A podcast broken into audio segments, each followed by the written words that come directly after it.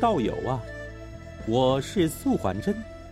防疫期间记得戴口罩，保持社交距离，出入场所记得要10连制，保护自己，保护他人。最后也不要忘记接种疫苗，增加保护力。防疫人人有责，就从自己开始。有政府请安心。以上广告由行政院与疾管署提供。古典音乐很好听，好听就好。歌剧不知道在唱什么，不听也没关系，不可能每一个都品尝。但如果有一个节目试着把艺术歌曲做个介绍，你要不要听听看？说不定就跟古典音乐结了缘。生命就应该浪费在美好的事物上。每周四晚间11点，吴嘉恒邀请您进入艺术歌曲的世界。我想申请奖助学金帮忙渡过难关，不知道有什么可以申请？教育部有提供低收入户学生助学金、急难慰问金、辅导高关怀学生、培训具特殊专长弱势学生及工读服务等及时协助的资源。要去哪里查询申请办法呢？可以上教育部全球资讯网便民服务学产基金资源区奖助学金专区，或洽就读学校。以上广告是由教育部提供。大家好，我们是 The Wanted 寻人启事。您现在收听的是国立教育广播电台。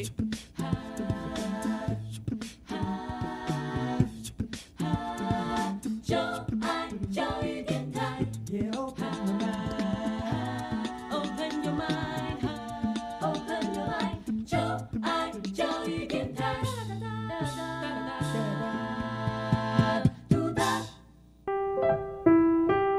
本时段为重播节目，欢迎收听。传说在科技帝国里有3颗重要的宝石，只要你能找出这些不同的宝石，就能成为帝国的盟主。玩家们集合喽！ Yes sir！ 打开传送门，穿越时空，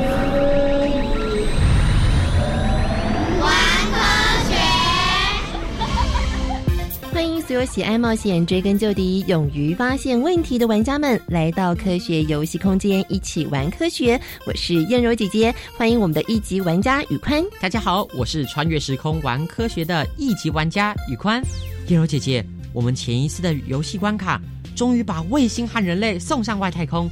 发展到现在，外太空的世界感觉好热闹哦。是啊，因为科技进步快速，再加上资讯时代的需求，低轨道卫星数量越来越多，有的时候可能会有擦枪走火的情况发生呢。这是什么意思啊？就像是前一阵子俄罗斯航太总署就发出警告，俄罗斯的5号遥感卫星和日本的卫星有相撞的风险呢，而2颗卫星最近的距离有可能仅相隔200公尺啊！那后来撞上了吗？好险没有。所以也就是太空越来越挤了，像是2台车开太近就有可能发生擦撞。是啊，一旦各国过度发射卫星，就会造成更多的太空垃圾，这绝对是我们需要正视的问题。那我们为什么需要这么多的人造卫星呢？这是个好问题哦。我们今天的科学游戏是第9关，要解密的就是人造卫星的运行。提醒玩家们在过程当中要注意身边可能出现的宝石，当你搜集到所有的宝石，就能够解开今天关卡的秘密了。赶快来看看玩家们有什么发现呢？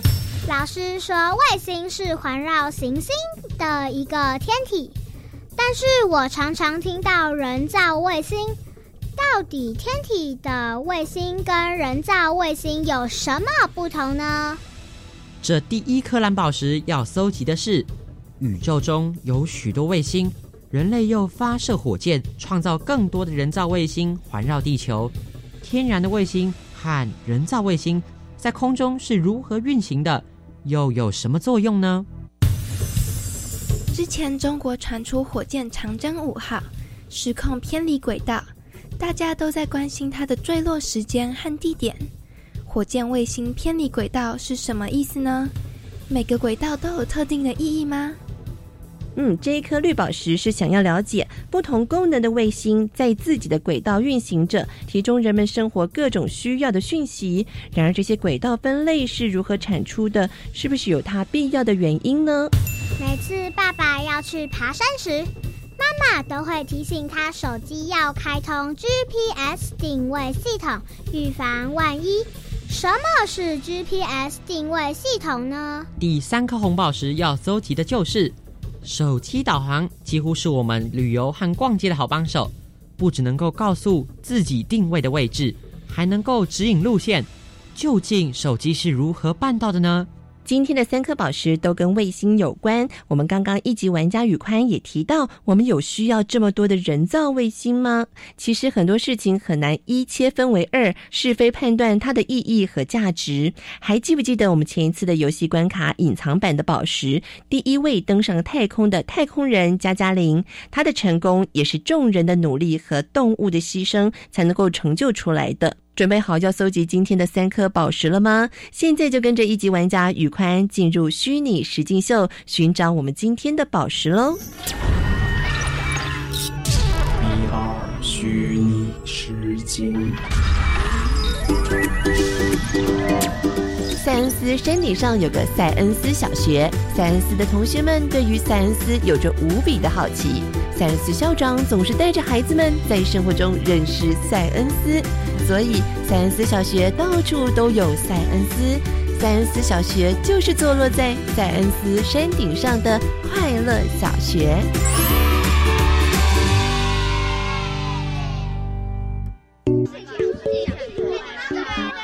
如果我下辈子投胎啊，一定不要当猴子。为什么？猴子都是当山大王，你看孙悟空多帅啊！哦，孙悟空遇到了如来佛也跳不出他的手掌心啊，更何况如果他遇到新冠肺炎，当不了山大王，只能当实验室里的苦主呢。你在说什么啊？你看，世界各地都在研发新冠病毒的疫苗，新闻上说实验的猴子都快不够了。可是实验室里实验的动物大多是老鼠啊，所以我们才会说白老鼠，下辈子不要投胎当老鼠才对。那要投胎当什么动物好呢？如果一定要当动物，那我来投胎当一只狗。你看我家那只狗，每天只要对着我妈摇尾巴，我妈就会大大赞美它，说：哇，你怎么那么可爱啊，我的心肝宝贝。然后就有一块大大的肉干可以吃。对哦，而且也从来没有听说过有人拿狗来做实验呢。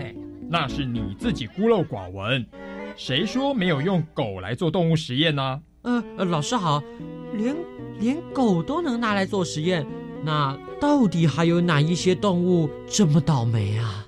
动物实验下的动物，除了一般熟知的鼠类之外，兔子是最常被用在保养品跟化妆品的实验。小狗、猫咪、猩猩、猴子、山羊、绵羊甚至猪，则通常用在食物、药物和清洁用品的实验哦。哇，实验室里的倒霉鬼竟然有这么多啊！也不能说这些动物都是倒霉鬼啦，有些医疗的研究过程中，多亏有这些动物测试，才能让疫苗顺利研发，让人类安心的施打。所以，对于动物实验的动物们，我们都要心怀感恩，谢谢他们的牺牲。但是，是不是所有的动物牺牲都有它的必要性呢？都有实验的意义呢？那就不一定了。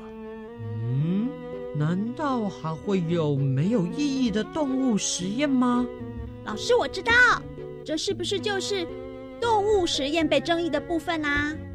没错，像是冷战时期，苏联和美国为了展现究竟资本主义和共产主义哪一个好，所以展开了太空竞赛。苏联在没有准备完全下，将一只狗送上太空，就是一个令人难过的试验。老师，你说的是世界上第一只太空犬莱卡吗？我看过相片哦，它长得好可爱哦，水汪汪的大眼睛，看起来特别聪明哎。那时候应该有许多太空人都梦想当第一个进入太空的人。莱卡他也是第一只到外太空的太空犬，多帅啊！这就是争议所在啊。既然我们前一堂课认识了牛顿的第三运动定律，已经看见火箭升空，终于把卫星送上太空，那这堂课不妨再到空间实验室来观看这一场历史的时刻吧。好。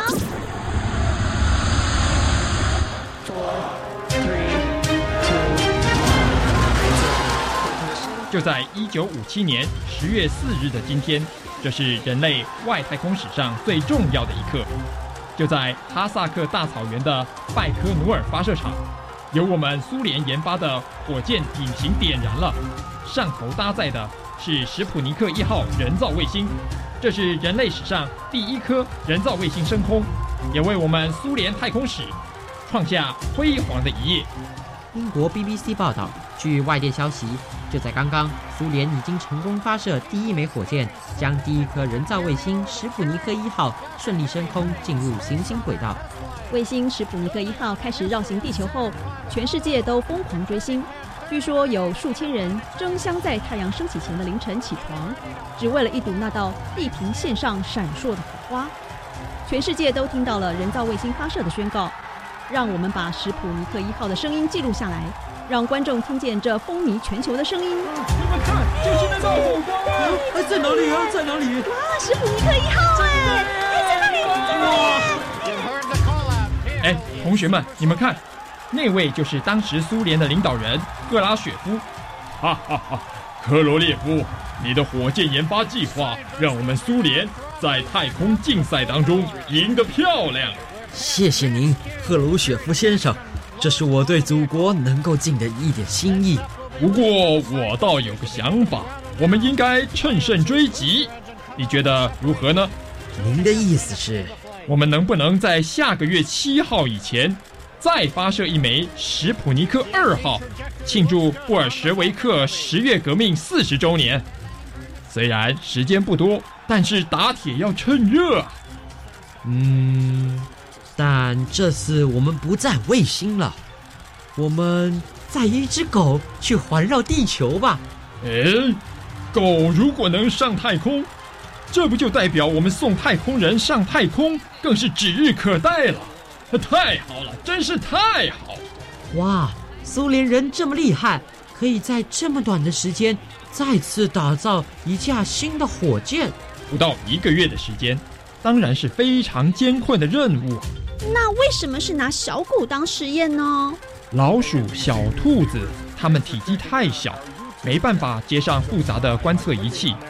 如果要和人类生理构造最接近的猩猩或猴子呢？确实，在1948年，美国霍洛曼空军基地里就连续有6只名为亚伯的恒河小猴被用来作为太空实验，但苏联会选择狗，一部分原因是狗比猴子来的温驯，另外有一部分原因也可能是当时莫斯科街上流浪狗为患。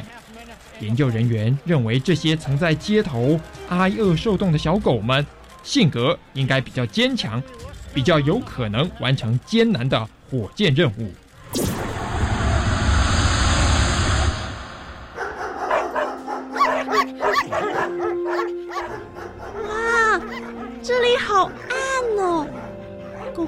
关在黑漆漆的小房间里哦。是啊，是要让他们习惯黑暗中只剩下一点点光线的感觉。难怪他们叫个不停哎。等到他们终于逐渐习惯以后，研究人员会再进一步把他们关到更狭窄的笼子里，在那里他只能趴下、站起来、往前或往后走几步，时间长达20天。你看。那是莱卡哦，他好乖哦。是啊，莱卡在这个过程中一直都很乖。根据负责训练他的研究员雅兹多夫斯基说，乖巧的个性正是莱卡确评中选创造历史的原因。你们看，雅斯多夫斯基正在为莱卡做最后一次擦澡。雅斯多夫斯基看起来好悲伤哦，一点也没有兴奋的感觉。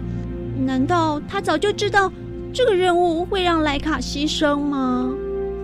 因为这是一架没有回程的火箭太空舱啊！啊，所以本来就打算牺牲莱卡吗？唉，为了赶上这场盛大的政治表演，要在短短1个月内在世人面前上演这场史无前例、盛大雄伟的苏联宣传秀。整个火箭的建造过程都非常匆忙。根据技术人员的说法，这具火箭简直就是东拼西凑出来的，实在是太可恶了吧！那这场太空发射原本的计划是什么呢？原本计划就是让莱卡在外太空活1周，只要搜集到足够的生物观测数据，就任凭小狗在宇宙漂流，饿死或冷死。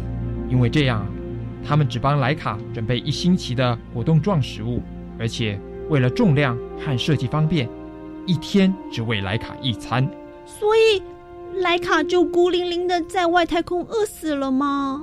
好吧，来看看最后发射的情况吧。提醒你们，可能会很难过哦。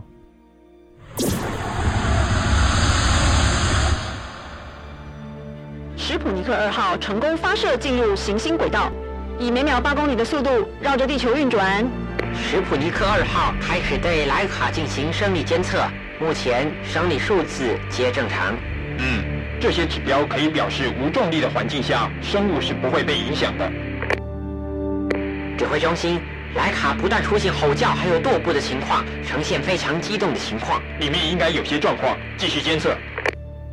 史普尼克2号舱内温度飙破摄氏40度，莱卡还有缓慢跺步情形。史普尼克2号即将第4次进入莫斯科上方绕行任务。指挥中心，太空舱内已经完全无生命迹象。太空舱内消息封锁，史普尼克2号继续绕行任务。啊，莱卡已经死掉了，但是你看下面的人还在庆祝这次太空任务哎！这真是人类太空史上一大跃进，太空犬进入外太空，它的生理机制运作正常，这代表人类进入外太空又更靠近1步。你好厉害哦！一开始，苏联还想隐瞒莱卡的死讯，甚至散播莱卡还活着的消息。事实上，莱卡在进入太空的5到7个小时之内就已经死了。也许是隔热装置在火箭发射过程中损坏，也许是当时草率处理的风扇系统坏掉了，也许是没有脱离卫星的火箭头吸收了太多热能，让太空舱升温。总之，莱卡活活热死在太空中，7天的食物他一口也没吃到，好可怜哦！苏联将狗送上太空，掀起全球爱狗人士的愤怒，各地都有爱狗人士带狗狗游行抗议。不过，也有人认为莱卡的生命和太空旅程虽然很短暂，却让人类知道，生物确实可以在长时间的无重力状态中存活，也证明生物进入太空不会爆炸，也不会被太阳烤焦。难怪会说这是个有争议的实验啊！哼，为了炫耀的太空竞赛，毫无准备下的太空任务，根本就是谋杀。所以我说，是不是所有的动物牺牲都有它的必要性呢？都有实验的意义呢？那就是我们需要认真思考的问题喽。要谢谢莱卡的牺牲，让世人看见了人类进入太空的一丝希望。那么温驯乖巧的狗狗，我也应该要回去抱抱我家的毛弟弟了。你刚刚还在跟他争风吃醋呢。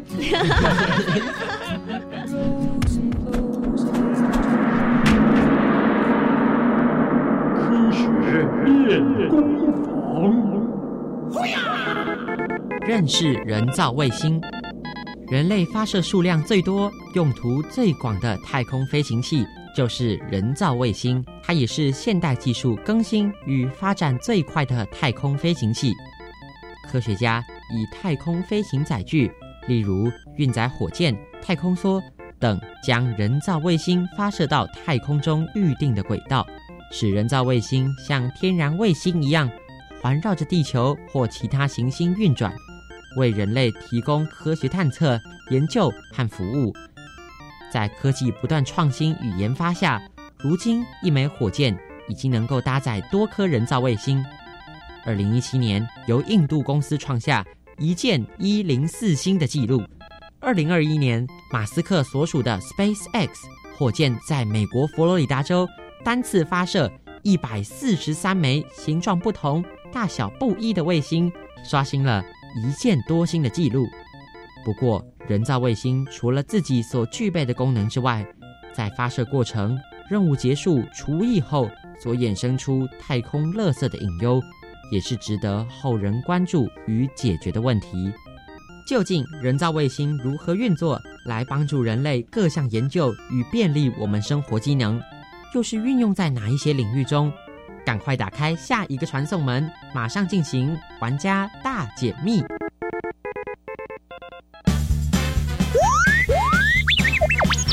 玩家大解密，科学会不会有？请关注来解密，为大家来介绍今天的关注是自然科学专栏作者小静老师。老师好。主持人好，各位听众大家好。有玩家说，老师说的卫星跟人造卫星有什么不一样呢？卫星跟人造卫星它的差别性是什么呢？一个是天然的，一个是人造的但是他们为什么有共同的一个名称叫卫星？对，那个天体卫星是纯天然的。对就是卫星基本上是环绕行星啊，那行星是环绕恒星嘛，那所以就我们最熟悉的当然就是我们地球是一个行星嘛，是它会环绕一个恒星去运转。对，而且它基本上要有一定的大小这样，那所以它也有办法去让一个比较小的、更小一个天体去环绕它，那所以我们就叫卫星这样子。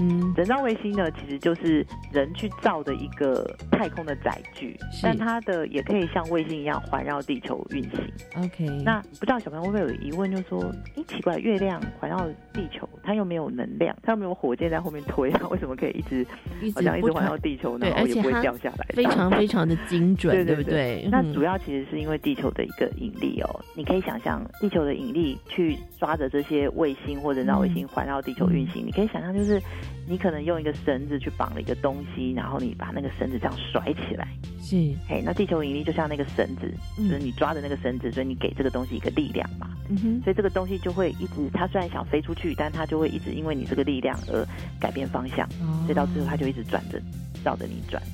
所以不管卫星或者人造卫星都一样，他们有一个很高的速度，因着地球引力一直被地球抓住，然后改变方向，所以它就会变成绕着地球转。那到底它是不是有它一定的一个规律性，或者是它有一定它需要走的地方呢？像前一阵子我们就看到说，中国有一个火箭，它说偏离了轨道。所谓的轨道是我们人类就已经设定好它一定要去哪个地方嘛，那偏离了会怎么样呢？这整个过程包括人造卫星的运行都是要事先全部算好的，把所有的引力啊，然后大气的影响啊，这些全部都要算进去。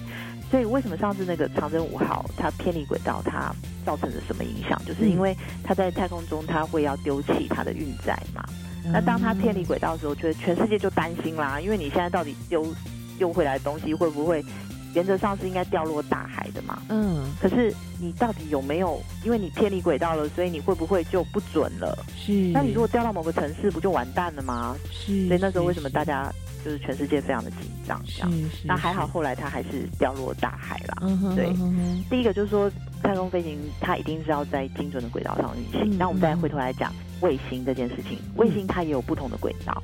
那我们刚才有讲过，就是卫星它是因为地球引力嘛，对，卫星速度越快的时候，地球引力会越拉不住，所以它就会飞得越高，或者说离地球越远。是，由这个速度，它就可以控制它离地球的高度，或者说它轨道的大小。那在您就说，那不同的轨道卫星，为什么卫星要有不同轨道？对呀，为什么就他们不要那个相撞就好了嘛？对，就是因为不要相撞而已嘛。其实不尽然，是因为在不同的轨道高度，它会有不同的任务。有一种卫星它很有趣，它不但是绕着地球，因为它跟地球绕行的那个几乎是同步。你可以想象，就地球转，它也就在地球的某一个上空跟着它一起转，精准的24小时。对对，所以它就很像是定在地球上的某一个点啊。那为什么要这样呢？因为比如说，假设我今天就是日本的，要观察日本的气象，或者是日本的一些什么样子，那我定在日本上面嘛。那这样子，我是不是对于这个气象云图的变化什么的，我的掌握可能就更好？嗯哼哼哼，对。那后来另外一种更重要的是通讯，我们很多的不管是我们的电视节目啊，或者是我们的卫星转播。对，卫星转播，都是透过卫星嘛。对。那如果说你这卫星呢，因为对我们来讲，在地球上来讲，我们是定住的嘛。对。那如果你这卫星呢，在天上呢，就是一下在这边，一下在这边，那我们的天线可能很难对准位置嘛。OK。所以它在很多的一个像电视实况转播的那种卫星啊，它在讯号不中断的情况，为了讯号不中断，它最好是能够相对地面的同一个位置上。嗯哼。嘿，所以那这也就需要同步卫星， OK， 就会比较好做这样子的讯号。那另外一个就是说，像国际太空站，那它要在地球上，它其实当初设定目的就是说，主要之一就是说，在一个微重力的环境下去做实验嘛。嗯哼哼哼。所以它也不需要打太高啊，就是卫星学家他们会根据我这个卫星要干什么，我去调整我的高度，甚至调整它如何绕行地球。嗯哼哼哼。对对对。是。所以说，不同的高度的一个卫星，它就有不同的功能性，因为它的性能不太一样，就有不同的轨道要放在不同的地方，这样子。那我们最常在生活当中使用的就是所谓的 GPS 卫星的定位系统。那所谓的 GPS 卫星定位系统是什么呢？GPS 全球定位系统，它其实也是用卫星来导航。那卫星导航呢，就是因为地球是一直在转的，对，所以你要怎么去判断我这个人从 A 地到 B 地，它是利用呢在空中呢，它有一般至少要就是4颗卫星啦。那这个4颗卫星它都会有它自己的坐标跟它讯号发射的时间。那在地面上呢，地面上的接收器，比如说像你爸爸的车里面的那个 GPS 系统。对，那它比如说在 A 地的时候，它会接收到这4颗卫星的坐标跟跟它的发射时间。在 B 地呢，它又会接收一次这个4颗卫星的坐标跟发射时间。然后它就会发现，哎，不一样了耶，有改变了呢。其实不是卫星改变而已，是你也改变了。对，所以那科学家就可以经过一个他们有一个运算的一个方程式，它可以去算出，就是机器就可以去推算出说，那你现在这个车子现在的位置是在哪里？可以完成这个定位任务。对对对，所以其实我们车子在跑的时候就有至少4颗的卫星，就跟着这个 GPS 这样不断的可以定位我们在哪里。就是我们其实我们的 GPS 是随时就是在接收这至少某4颗卫星传来的讯号。原理很简单，就是说，因为你只要移动了，那你跟这个4颗卫星的这个相对位置，对，相对位置跟它讯号发射到你这边接收的时间就会有时间差。所以你利用这个差距呢，你就可以用公式去推算说你现在移动方位跟距离是多少。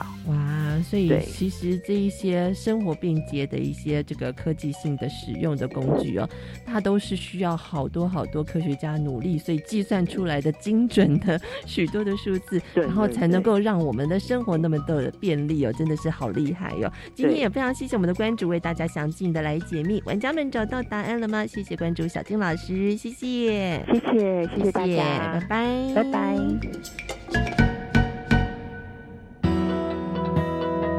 哇，经过关主的解说，原来人造卫星的种类这么多元，应用这么广泛，特别是许多为人类生活服务的通讯卫星、气象卫星、导航卫星、军事卫星，难怪太空越来越挤了。所以这就需要各国能够想办法有效管理，让各国自我约束，又能够兼顾科技发展和生活应用所需啊。今天的3颗宝石大家都搜集到了吗？非常欢迎大家上我们的粉丝专页扫描 QR Code 回答我们关卡3颗宝石正确的答案，看看你的战斗力是不是又增强了许多。下次有机会来挑战我们的一级玩家，成为科学游戏室的盟主，当然没问题，欢迎来挑战。我是一级玩家宇宽，我是燕柔姐姐，我们下次再见喽。